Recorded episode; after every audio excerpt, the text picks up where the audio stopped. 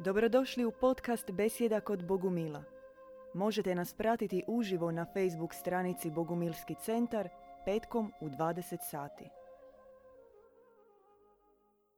Tema večerašnje besjede je poboženje, e, vrlo nepoznat pojam u svjetskoj duhovnosti, svjetskoj religioznosti.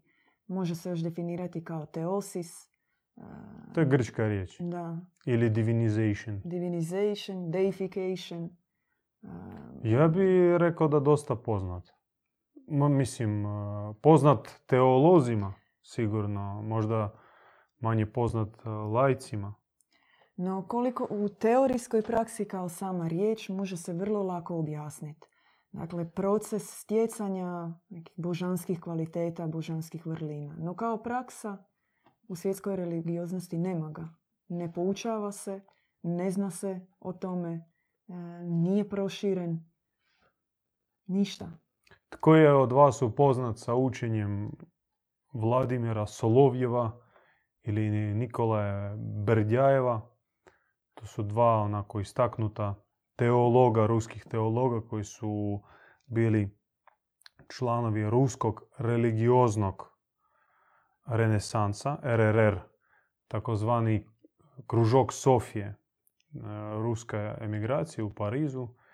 I oni su dosta promišljali o temi bogočovještva kao prirode, ne samo Isusove, Kristove, da u Kristu se sjedinjuje i e, difu- e, dog- događa se neka tra- transfuzija, e, transubstancijacija, pretvorba ljudske u božansku, a božanske u ljudsku prirodu, nego i kao neki završni cilj čovječanstva. Čovječanstvo u nekoj perspektivi s njihove točke gledišta moralo bi nekad tamo postati bogo čovječanstvo.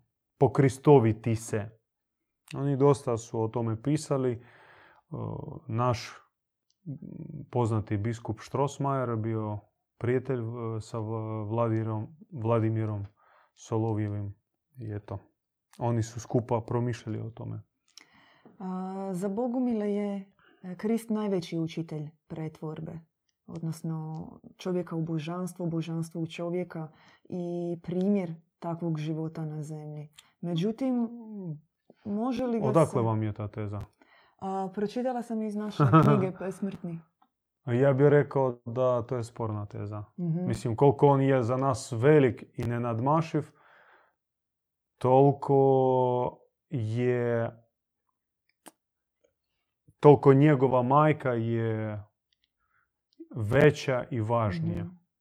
Sad, ja smatram da za nas ipak uh, važnija ona nego Krist. Krist je pomazanik, odabranik, ali ih je bilo na tisuće. A, cilj u Bogumilskoj školi je postati Kristom, postati Bogorodicom. Je li to onda zapravo znači poboženje? Postati nalik njemu, imati njega za ideal, biti poput njega? Je li to prvi osnovni cilj za svakog bogumilskog brata? Postati Čekaj, Krist? mo- moramo početi od samog početka. Mhm. Čim vi kažete postati, znači da nismo. Nismo. A ako nismo, onda dolazi prirodno pitanje zbog čega nismo. Jer neki, neke škole kažu mi smo bogovi, mi smo božanstva. Samo to trebaš osvijestiti i biti božanstvo. Uglavnom, e, učenja koji dolaze nam sa istoka, e, one su dosta, oni su dosta u tome ubjeđeni.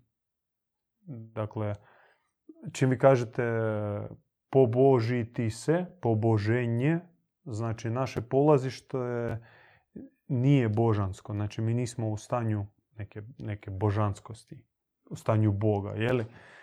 E, sad e, trebalo bi krenuti od samog početka, što s naše točke gledišta, suglasno našem učenju, čovjek u svome izvornome stanju bio je nalik Bogu bio je bogočovjek ili božanstvo. On je posjedovao sve kvalitete, sve crte Boga.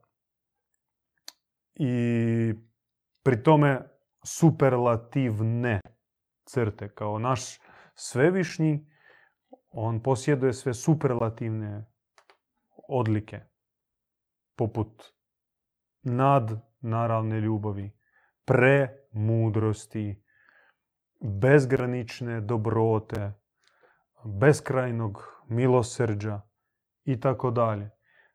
Ali čovjek je bio takav, odnosno neki proto-Adam. Recimo, Kabala govori o Adamu Kadmonu, Admonu, Adamu Sunčanome.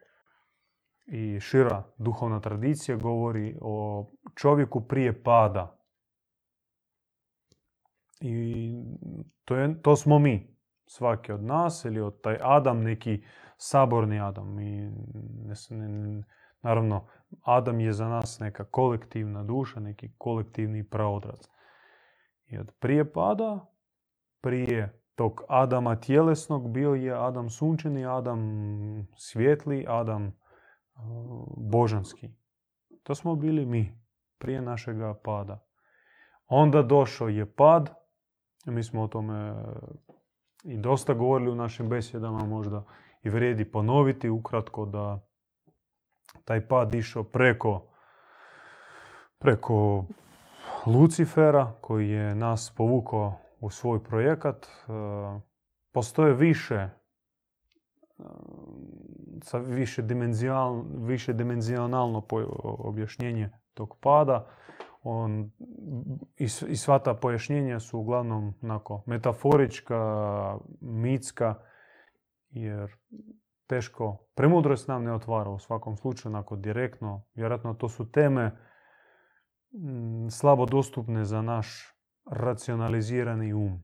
Barem u datom trenutku. Možda sa vremenom će se to otvoriti. Dakle, preko njega je išao pad. Recimo, navest jedan od razloga tog pada ili na što smo pali. Ponuda je bila ljubav bez napora. Jer u univerzumu našega svevišnjega sve što sve kako djeluje naš svevišnji ide preko napora. On svoju bezgraničnost postiže preko, preko napora, preko nadilaženje samoga sebe. Mi smo to, o tome govorili u našim mhm. prethodnim besjedama. Dakle, da se postigne njegova bezgraničnost, on mora nadmašiti samoga sebe. To je suluda i full irracionalna misao, pošto kako sad, apsolut može sebe nadmašiti. Može.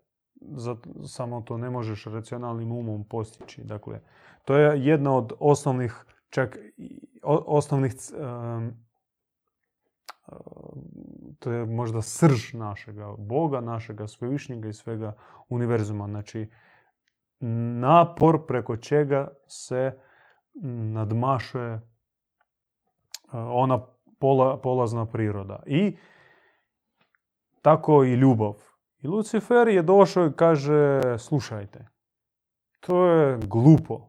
Kakav napor, kakav križ. Može se voliti, ali bez križa.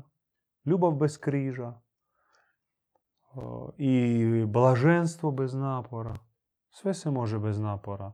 Napor je izmislio otac, on vas u stvari iskorištava preko toga.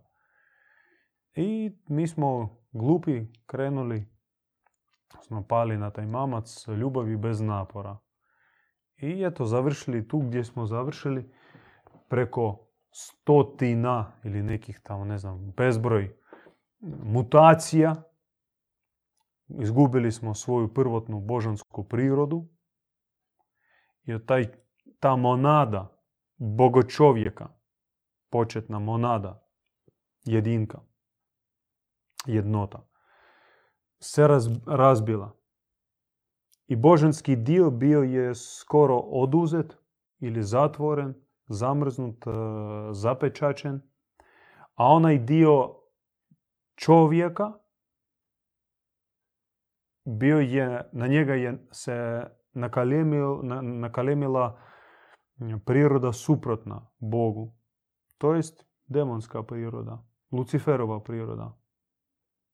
I onda mi kada govorimo o čovjeku, svakom čovjeku nakon procesa rođenja, mi zapravo govorimo o demonu s potencijalom božanstva. Ne, mi govorimo o čovjeko reptilu. Jer e, to i neurobiolozi, oni kažu za taj reptilni mozak koji se nalazi tu u stražnjem dijelu lubanje i koji odgovara za bazične nagone. Znači, plodi se, množi i vladaj, dominiraj. Znači, prehrana, preživljavanje, razmnožavanje i dominacija. Ta tri osnovna nagona, još proširena i sublimirana, za njih odgovara reptilni mozak. I čovjek se ponaša poput reptila. U stvari čovjek i civilizacijski sloj na čovjeku je vrlo tanak i to se može lako uvidjeti u neka krizna vremena. Evo sad kako se širi po internetu šala, znači bitka kod Kauflanda. Da, da, da. Znači kada se gura, kada ko će prvi do polica i, i nema tu više ni poštenje, ni molim, izvolite, bujrum, ma kaki. Laktom u zube i guraj se. Ako ti u pitanju tvoj život ili život tvojih najbližih, ti ćeš se ponašati kao životinja, kao gušter, kao vuk, e, ni po čemu se čovjek ne razlikuje. I taj sloj civilizacije, taj sloj čovječnosti je vrlo tanak. Jer to je naše polazište. Koji je prvi uvjet onda dereptilizacije, oslobođenja? Sigurno proces ne može ići odjednom. To pretpostavlja neki put, određene korake. No od nekud mora se krenuti. I prava duhovna škola mora čovjeku i objasniti da naše trenutno stanje nije, nije, nije, nije, nije ok, nije u redu. Znači čovječe, ti nisi u redu. I onaj koji ti kaže da sve je u redu, s tobom je sve u redu, ti si ok, kakav jesi, sve štima, to je vrlo sablažniva škola. To je vrlo sablažniva poruka. Naravno, nije ok čovjeku reći da e, ti si fatalni manijak. Recimo ta Augustinova teza da čovjek ne može, a da ne bude onaj zvijer. Da to je u ljudskoj prirodi i on će biti takav. Ti fataliziraš, ti zatvaraš čovjeku perspektivu i mogućnost prosvjetljenja i poboljšanja. I onda čovjek e, pretvara se u gomilu s kojom se lako manipulirati. Među ostalom i pomoću religiozne te poluge. Prava duhovna škola mora čovjeku prvo reći istinu o njemu. Da, to je gorka istina. Ali mora skrenuti pažnju na ono njegovo prvotno stanje, na njegovu prirodu prije pada. I naglasiti da ta perspektiva povratka ono izvorno njegovo stanje nije nigdje se izgubila. Ona je tu. I preko duhovnog puta, ako se postavi cilj, čovjek se može proći proces demutacije kako ste vi to nazvali, dereptiloizacija. Mislim, treba pojasniti što znači ta reptiloizacija. Mislim, pojasnili smo do nekle. Um, ako mi kažemo čovjeku da je, na primjer, u takvom stanju i on kaže, ok, shvaćam, jasno mi je da imam u sebi dio te prirode, je li to dovoljno ili se iza čovjeka mora dogoditi neko unutarnje progledavanje, E, kao nekakav okrenuti pogled prema samom sebi. Što za čovjeka koji se želi e, osloboditi, očistiti od takve prirode, e, što on mora osjetiti da bi zaista imao snage krenuti u taj proces. Mi danas možemo svima reći i svi će se složiti s nama, je, svi imamo, svi smo takvi po svojoj prirodi. No šta je potrebno da, je li, je li se mora čovjeku dogoditi neka kao mala nutarnja objava, neki bljesak istine u samom sebi da baš ono, gorko zaplače koliko je to istina. Tako zašto mene pitate? Pitam šta mislite o tome? Šta ja mislim? Da. Ja mislim da je sve vrlo individualno i nema generalnog nekakvog odgovora što se čovjeku mora dogoditi i kako se on probuđuje za, za taj put. Put je, put je bitan. A kako čovjek će doći na put? Ili preko krize, ili samo preko neke pozitivne objave? To je tajna.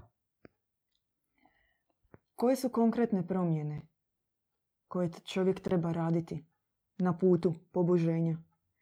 Jel se može živjeti u svijetu po svjetovnim pravilima i imati tako visoki cilj, uzvišen cilj kao što je poboženje? A mi smo objasnili što je poboženje. A rekli smo na samom početku stjecanje božanskih karakteristika, vrlina. No, ajmo sad uzeti sres prosječnog čovjeka, tebe i mene. Dobro. Mi smo okruženi svakakvim sablaznima, iskušenjima, izazovima. I u svijetu gdje vlada kapitalizam ili komunizam, autoritarizam,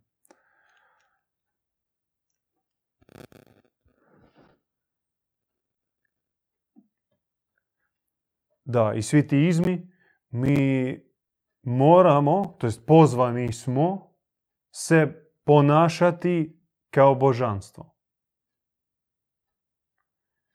I naravno, to je možda i suludo. Sad što, biti dobar sa mafijašima? Voliti one uhljebe? Mm. Ili što, obožavati, žarko obožavati pedofile?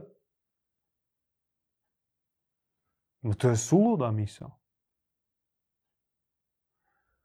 Poboženje o kojem mi govorimo i vježbanje tih visokih ideala je moguće samo unutar zajednice.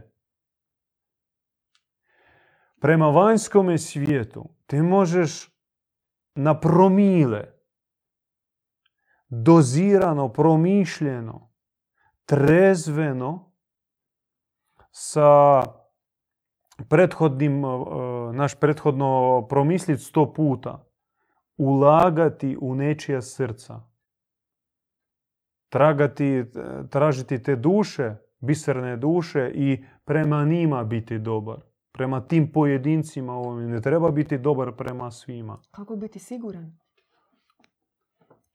Ne moraš biti siguran. Sumnjaj. mislim, glupo biti siguran. Mm. To je full glupo biti siguran. Ako si siguran, onda si skrenuo sa puta. Onda si sigurno skrenuo sa puta, ako si siguran. Onda znaš, onda si uvjeren. Onda sto posto si skrenuo. Sumnjaj. Mi sumnjamo. Ja sumnjam. Vi ne sumnjate? Mm, sumnjam, da. Zato mi kažemo i naglašavamo o na, zajedni, na bitnosti zajednice gdje se može posavjetovati gdje ti svoju sumnju otvoriš, podijeliš i dobit ćeš e, korekciju od dobrog tvoga brata, od tvoje mile, drage sestre.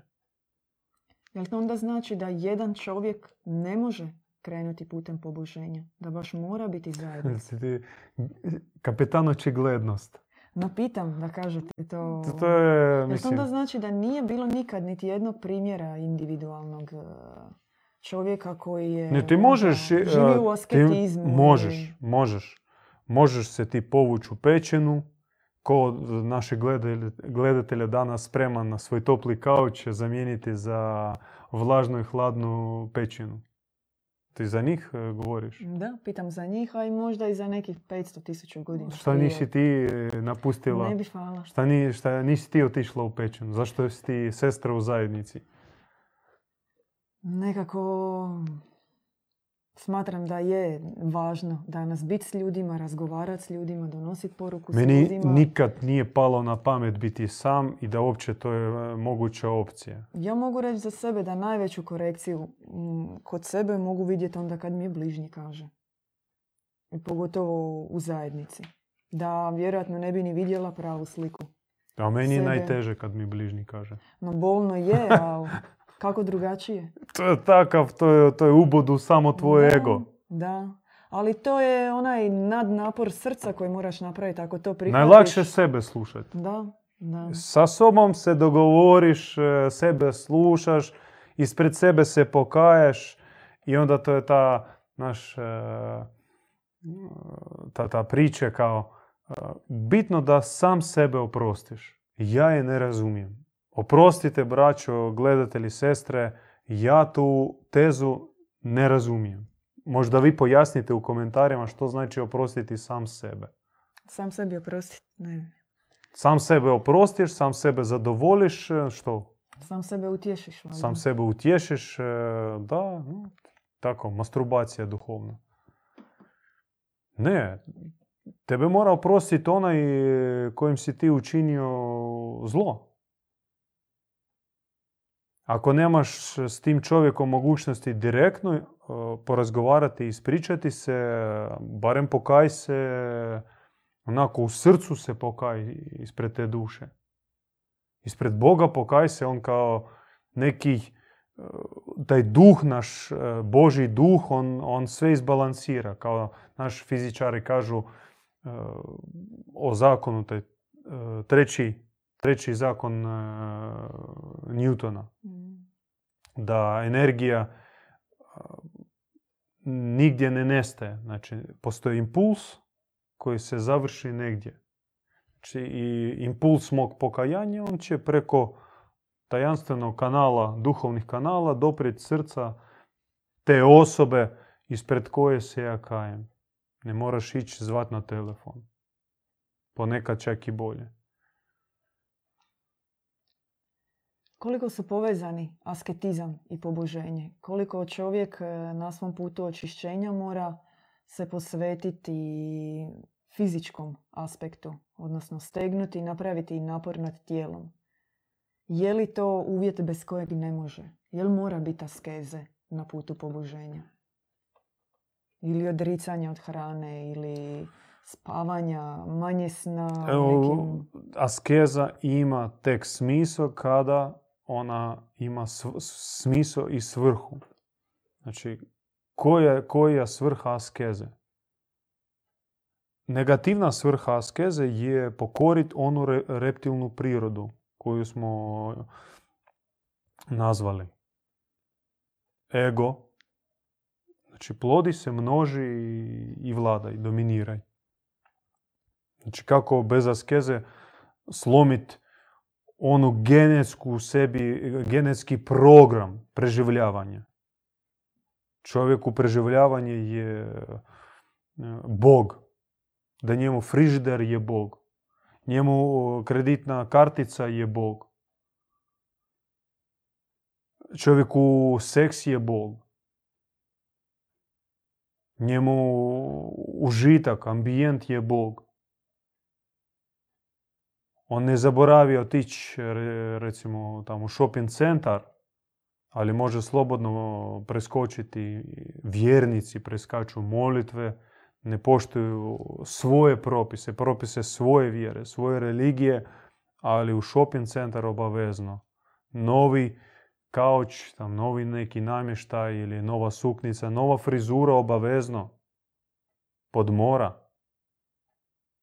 Redovnost u tome postoji. Samo nema redovnosti u molitvi, redovnosti u, pokajanju. Jer treba raditi na sebi. Askeza je teški, težački rad na sebi. I ko, ko je na to spreman? Pojedinci, jedan od tisuće. I treba biti toga svjestan. Jedan od tisuće je spreman na askezu lomiti u sebi onaj program genetski svoj osobni, ali tu još djeluje genetika svih mojih prethodnih ro- e, predaka.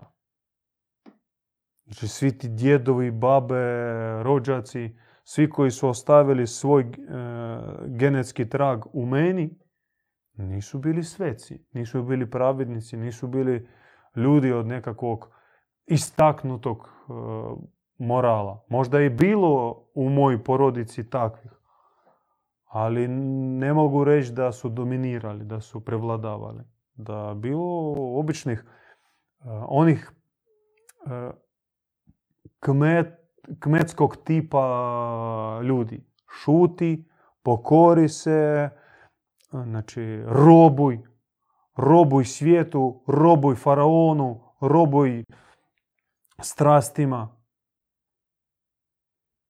I to sad e, preko askeze potrebno pobjediti. Nije to lako. Ko, ko, je sad spreman? Svi, većinom ljudi žele ležerne, komfortne duhovnosti. Da. U najbolju ruku mogu doći ono, uključiti sad prijenos i poslušati neku priču. Pa onda e, preskroluju i odu dalje gledati gluposti na youtube ili na Facebooku gdje već nas gledaju. Ako spreman sada se zaustaviti i otići pomoliti, malo isključiti sve, i internet, i mobitel, i sat vremena provesti u tišini, u promišljanju ili u čitanju neke kvalitetne, duboke literature. To su ljudi kojih možeš zbrojiti... Da. S jednom rukom. Tih jako malo. To su odabrane duše i mi živimo u takva kritična vremena, tako nam kaže premudrost Majka Božja. Evo ja držim u ruci osmi tom, osmi svezak e, zbirke, cijele kolekcije dijelova našega djeda i od njih 15 ili 16 samo objave.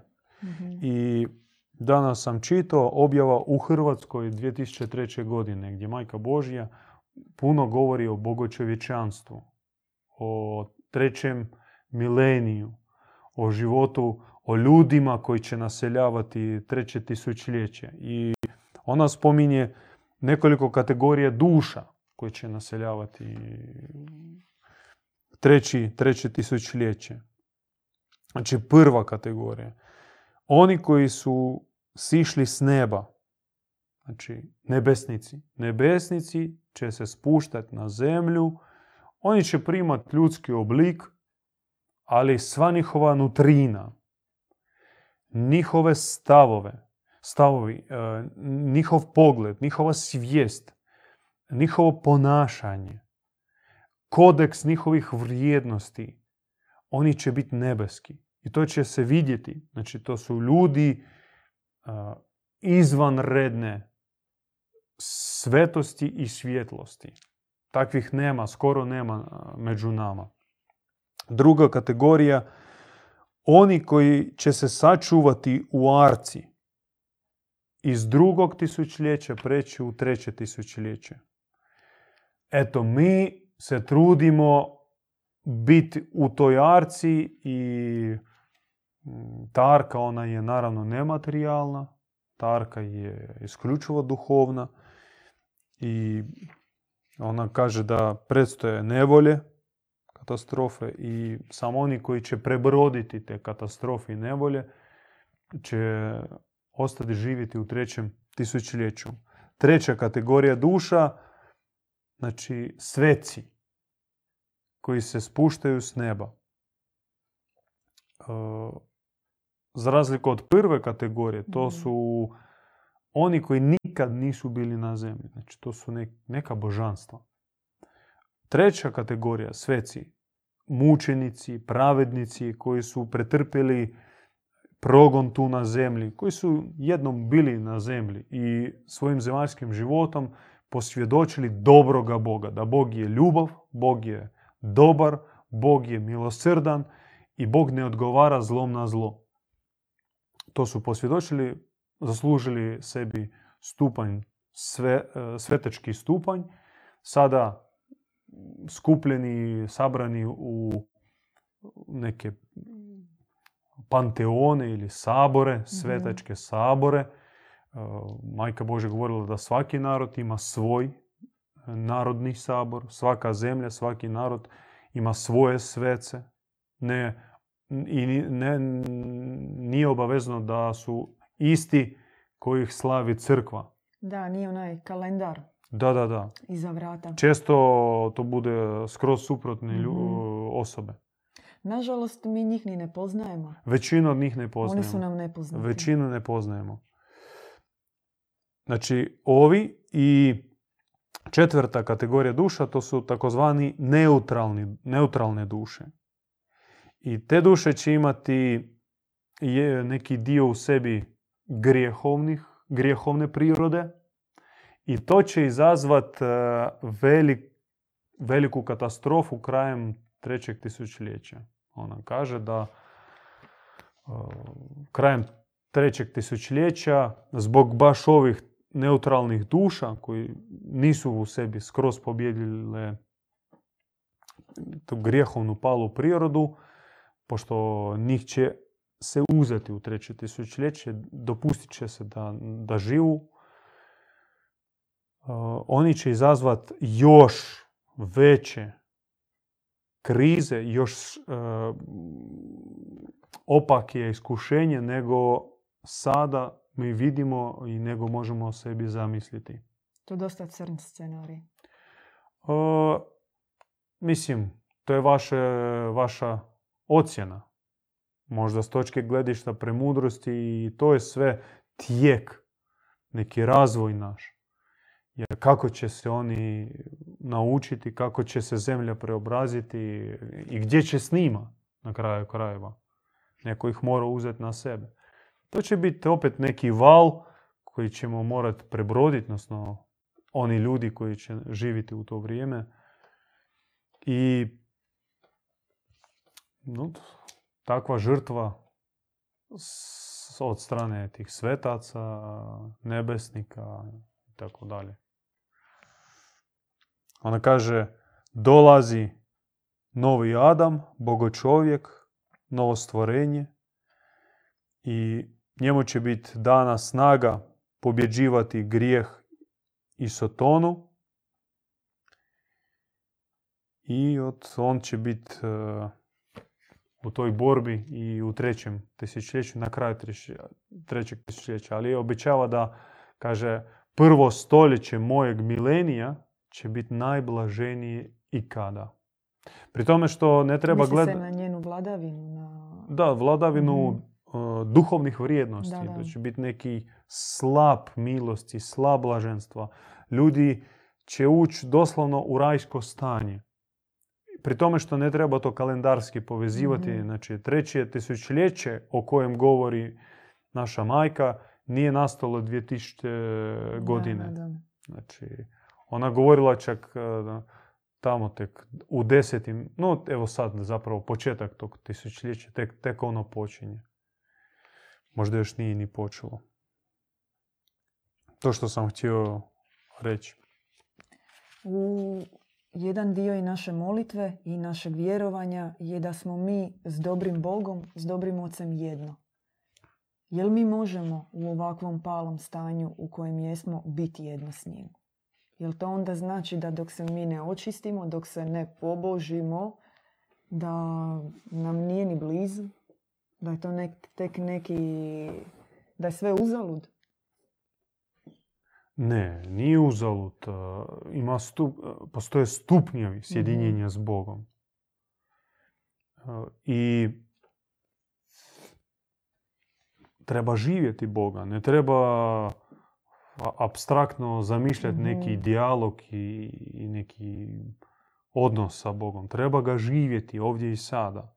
To naglašava u istoj knjizi u Hrvatskoj ocu ona se objavljivala i govorila kako jeste vrijedno sve što je bilo rečeno u svetim knjigama, dosta toga zaista e, od Boga i vrijedi. Ali kaže, što ne vrijedi, to je živjeti prošlost. Treba, kaže, živjeti Boga, živoga Boga ovdje i sada. Pošto ta prošlost, nažalost, i te sve te knjige pretvaraju se u diktat tiskano, tiskanog slova. I tim tiskanim slovom može se ubiti živi duh. I kad ona stavi na vagu tiskana, pisana riječ, čak i naša, naše knjige, čak i naše knjige, i naše knjige, i živi duh, mm. Ipak mora prevagati živi duh. I od ovih knjiga koji su iza nas, kojih uh, nema šanse pojedincu isčitati u jednom životu, to su knjige za, zaista za stotine i stotine godina proučavanja. Ali i od njih se možete napraviti fetiš i one mogu postati mrtvilo, mrtvačnica duha, odnosno muzej e, duhovnih spomenika. Bez duha, bez života. Znači, duh mora, mora živjeti i mora se stvoriti pokret nasljednika duha, nositelja duha. To i jest poboženje, živjeti duha. Ne živjeti strasti, nego živjeti ono što, što kaže, što nalaže duh. Ako si jednom stekao duha, jel to znači da je to to? Da je situacija riješena? Opet to ovisi o stupnju. Ima stupanj, znači za početnika on može gubiti. On, on ga dobije, pa izgubi, dobije, izgubi, zapali vatru duha, pa izgubi duha, pa opet e, ga mm. skuplja i to nije nije on osiguran da će uvijek imati duha. A, ali postoji stupanj, stupanj već savršenog, kada čovjek e, ima duha i ne može ga izgubiti.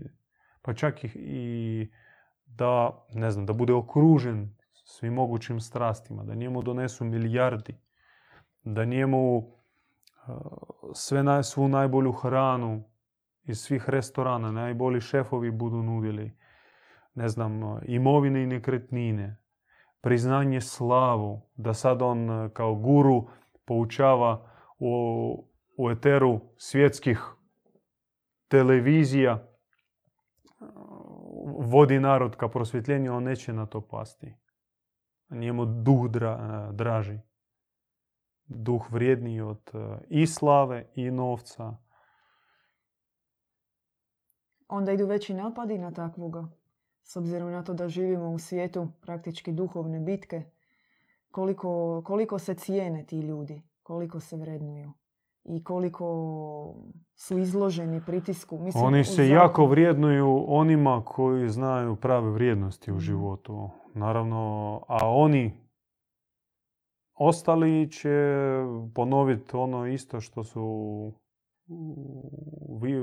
uzvikali, uzvikivali 2000 godina prije.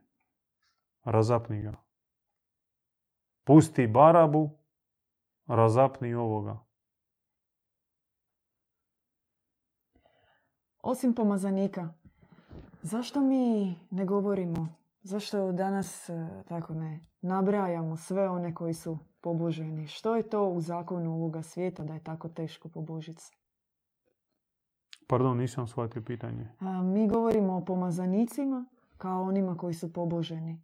No, ne možemo govoriti konkretno o svijetlim ličnostima koji su bili u primjerima Zaratustra, Krist, e,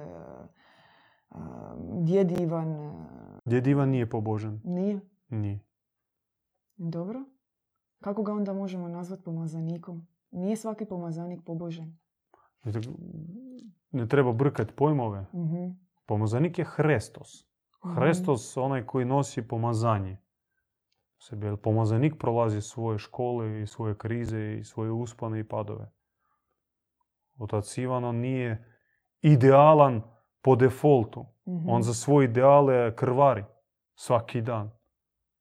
I on ima svoje napasti. On naravno nema iste napasti kao i početnik. On davno pobjedio neke ljudske niske strasti, to ga ne muči. On ima druge napasti. mm je li On će biti pobožen e, u drugom, u vječnom životu. Mm. Jer treba naglasiti da poboženje, povratak u božansko stanje ili možda u nekom... To jest i proces. Znači, kad si na putu, može se reći da si onaj koji se pobožuje. Kao isto što onaj koji se očišćuje. Ne čisti. Ko, ko može reći da, da je čisti? Niko ne Mm. može reći.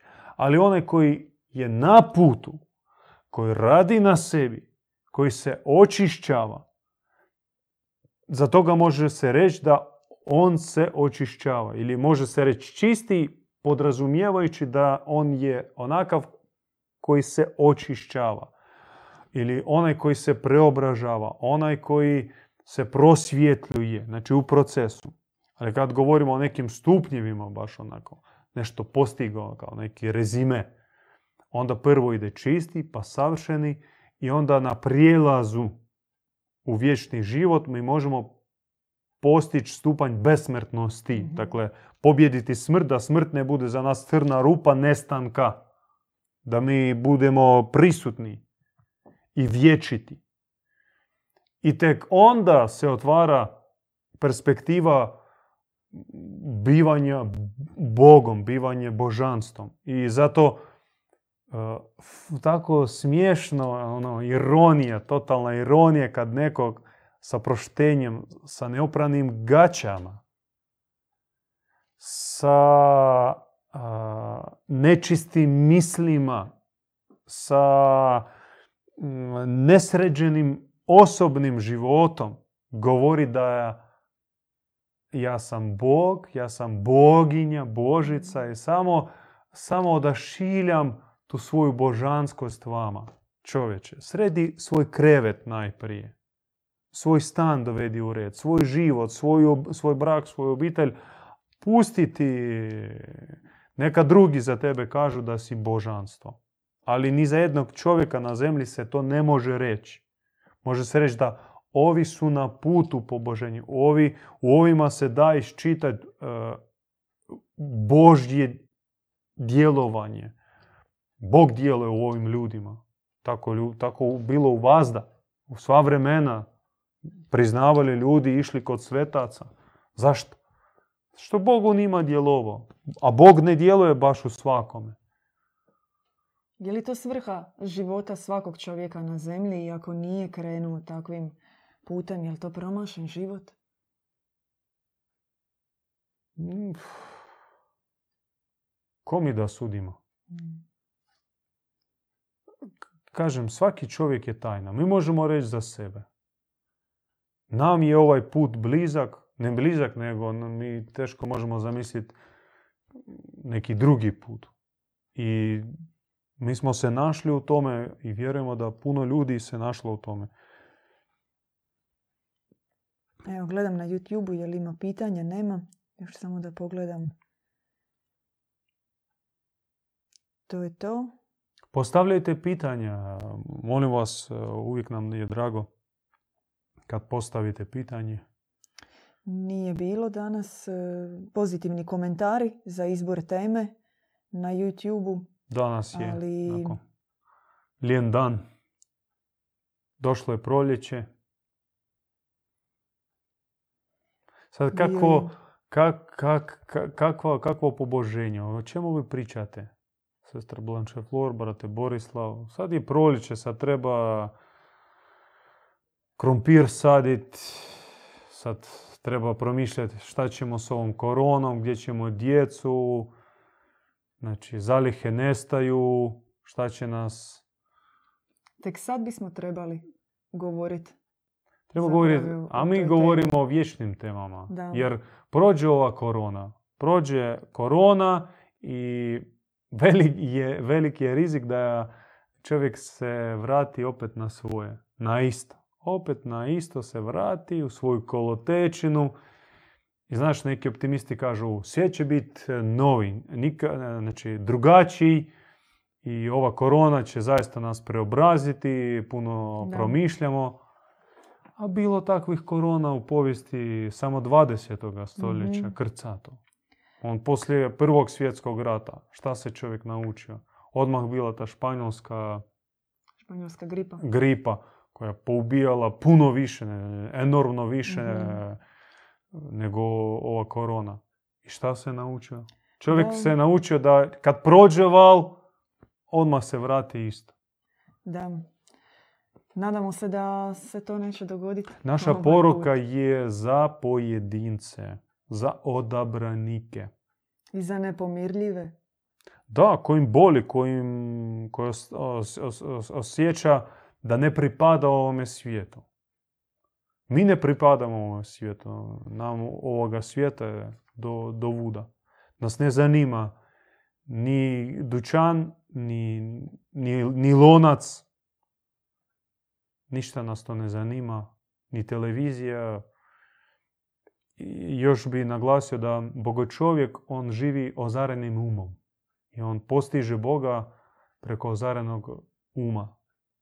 U nekom prethodnom videu smo stavili da kao mi smo bogospoznavatelji. Da. Kako se spoznaje Bog? Ozarenim umom. Bila je besjeda na tu temu. Preko ozarenja. Racionalno pročitati. Znači, aha, Bog je ovakav zato što je A plus B jednako C. Mhm. Tako se Bog ne spoznaje. Tako ćeš postati onaj književnik i farizej koji je raskankao naš obožavani Krist. Bog se spoznaje preko iluminacije, preko ozarenja, preko divljenja i čuđenja. Da, mora se dogoditi bljesak. Zato što mi sad govorimo onako dosta razumljivim, racionaliziranim jezikom, ali to ne znači da na isti način Boga mi spoznajemo. Mi ga spoznajemo... Ti Boga spoznaješ kad ostaneš bez riječi. Kada ti ono, otvori se usta i ti samo možeš neke, neke zvukove proizvoditi, tipa o, o. I, i, I svi su mistici bili takvi. Kad nestanu riječi i onda se otvori ples, ono, Jalaladin Rumi plesao. A njegovi muridi gledaju što je. Ovaj je već prolupao. Njegov sin čak nije mogao, ni teško mu bilo shvatiti, prihvatiti eh, promjenu svoga oca već u, zrelim, u zreloj dobi. Mislio da, da je to sablazan, da je se spetljao s tim dervišom, zatvorio se u sobi i, i, i, i danima ništa nije jeo. Njemu stavili znači, zdjelu sa hranom i ujutro dolazili, sve, je sve je bilo isto netaknuto. I to trajalo danima, danima, mjesecima. On je živio samo od razgovora, od, eh, od molitve. I onda plesao, ple, eh, plesao, plesao, plesao. Od, od blaženstva, od, od radosti bogospoznaje. To i jest, to je naš, naš predak, naš svetac, naš eh, učitelj. Jednako kao je majka Efrozinija ili tam, ostali. Da sad ne nabrajamo ih. Da. E, nemamo novih pitanja. E, aha, samo da vidimo. Imamo pitanje. Šta da radimo mi koji nemamo zajednicu? Kaže Srđan Grbić, hvala na pitanju. Blago vama na zajednici, ovdje toga nema. Šta da radimo mi koji nemamo zajednicu? Znate, naša zajednica je široka i ona, ona prelazi sve granice. Mi recimo imamo braću i sestre koji žive od nas na stotine, a neki čak i na tisuće kilometara od nas, ali su spojeni s nama, uključeni su u život s nama, čak uključeni u neki molitveni krug. Mi imamo kao pravilo naše po tradiciji, našoj bogumilskoj, svaki dan podijeliti na satove i kod nas molitva u našoj zajednici Mm. teče neprekidno 24 sata. I neko tamo na nekom ostrovu moli se svoj, moli svoj sat i na taj način je spojen sa, sa zajednicom. Zajednica, ona nije formalizirana. Znači, ako vam srce osjeća nas kao svoje bližnje, bliske po duhu ljude, pa eto, vi ste član naše zajednice, naš brat dragi. Da. Em, Marijana Galić je postavila pitanje. Krist je rekao ja sam put, istina i život. Zar to ne znači da onda trebamo raditi sve šta i on? A šta vi znate šta on radio? Mm. Što vi znate od tog siromaštva što je ostavljeno nakon eh, prvog crkvenog sabora 320, eh, odnosno 300 godina poslije njegove smrti, šta vi znate šta je on bio, šta je on živio, kakav je on bio. E, Mi to pokušavamo saznati i na majka Božja u mnoštvu svojih objava opisala kakav je bio život Krista i tko je zaista Krist i njega, u njega se mi zaljubili preko njenih objava. Ona je nas naučila kako zapravo voljeti Krista i slijediti Krista. A onim evanđeljima, ma mislim, prepisana riječ. E, Fedi Cardo, hvala na lijepim riječima i e, postavio je pitanje koje nema, koje nije direktno povezano s našom večerašnjom temom, tako da hvala na pitanju. Mi ćemo ga uključiti u besjedu gdje ćemo odgovarati na pitanja. Zašto? Može sada. da, dajmo. Može. Naišao sam na jednu informaciju, a to je da su bogumili imali poseban stav prema braku i odnosu prema ženama. Molio bih vas da nešto kažete na tu temu. Znači, kakav je bio bogumilski stav prema braku i odnos prema ženama. Žene su za nas boginje. Potencijalno. Znači svaki muškarac je na pola vraćar, na pola svetac. Svaka žena je na pola vještica, na pola svetica. Da. Tako učila majka Efrozini. I sad koja strana u tebi prevladava? I ništa žena nije u boljem ili lošijem položaju od e, muškarca. Ako u ženi ne djeluje svetica, onda djeluje ona druga. Da. Ako u muškarcu, ako muškarac ne ponaša se kao svetac, kao Boži e, namjesnik, e, Boži e, izaslanik tu na zemlji, kak, kak- kakav bi trebao biti, onda on se ponaša, u njemu živi ona druga strana, Da. onaj drugi. I tu nema dileme. I upravo su to borbe na koje smo pozvani pobjeđivati. I tako u braku, brak, e, prvo brak nije za sve, nije za svakoga, ne, nije po defaultu svaki mora se ženiti i imati djecu, ne. Bogumili ni u stara vremena, ni dan danas to ne priznaju kao instituciju obaveznog braka. To je suludo. Brak je za onoga koji, za kojeg treba brak. Znači, to je prvo. Drugo, Majka Božja, naša draga Bogorodica, koja je nam voditeljica, vodič naš, ona, ga, ona kaže, u braku neka živu kao da su u samostanu, Mm. manastiru. A u zajednici duhovnoj, u, u bogumilskom samostanu, živite kao da ste u braku. I iz braka treba maknuti temelj, krivi, pokvareni, truli temelj koji jeste požuda. Kad se makne požuda kao temelj i kad se postavi u temelj uh, uzajemno služenje, onda brak bude pravi i takav brak uh, mi blagoslivljamo. Kada uh, muž služi ženi i djeci, žena služi mužu i djeci, djeca služe Da. roditeljima. Takav brak je prekrasan. Uh, Krist je govorio, na nebu se ne žene i ne udaju. I tam drugačiji odnos. Ali zemaljski brak treba usmjeriti prema nebeskom idealu, onda će on biti e, dobar. I treba rađati djecu. To je bila kleveta na Bogumile i Katare da su oni Mm. protiv e, djece, ma kakvi. Treba rađati djecu samo bez požude. Rađajte djecu, ali ne živite u požudi. Onda će vam i djeca biti e, zdrava, dobra, vrijedna, snažna, mirna, božanska.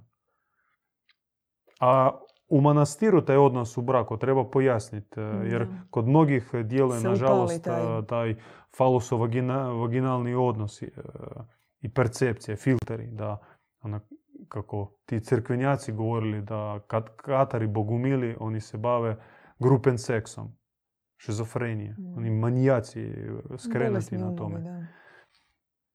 U braku znači treba imati prisni odnos, jer često, nažalost, onaj crkveni samostan, to je zaista sam u stanu. Svaki u svoju manastirsku čeliju i druži se samo na molitvi i na trpezi. A ostalo vrijeme svak na svoju stranu.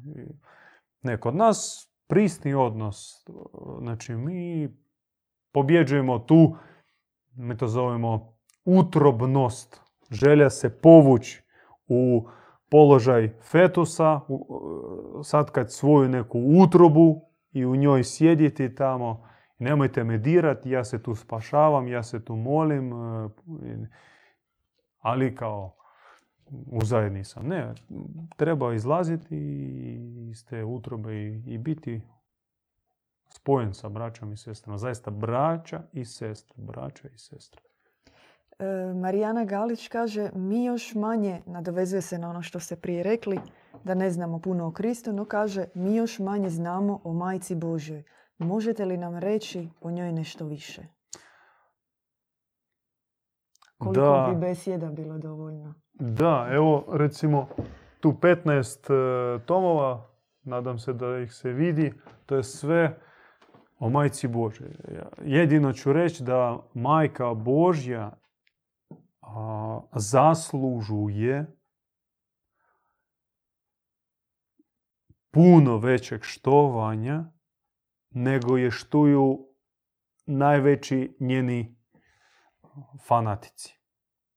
Oni koji idu u Međugorje, u Lurdu, Fatimu, obilaze njene svetišta, imaju njene slike, uvijek na njihovim ustima gospino ime, krunica i to. I kao ono što malo previše. Ne, ona zasluže puno većeg štovanja. Znači, anđeli nedovoljno veličaju i, i, i plaću što ne, ne, nedovoljno veličaju majku Božju Bogorodicu zbog njene uloge u spasenju zemlje i vodstvu zemlje, a kamoli mi ljudi. Pogotovo zbog tih vladajućih abrahamskih religija koji preziru majku, preziru ženski princip u Bogu i po tome preziru ženu gaze po ženi. Majka Bože zasluže puno, puno, puno većeg štovanja.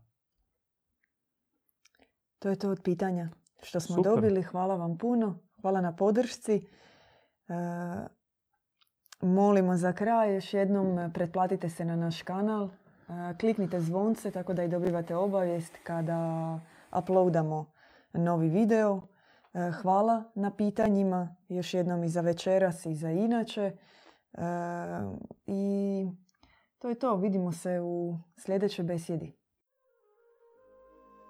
Slušali ste podcast Besjeda kod Bogumila. Podsjećamo da nas možete pratiti uživo na Facebook stranici Bogumilski centar petkom u 20 sati.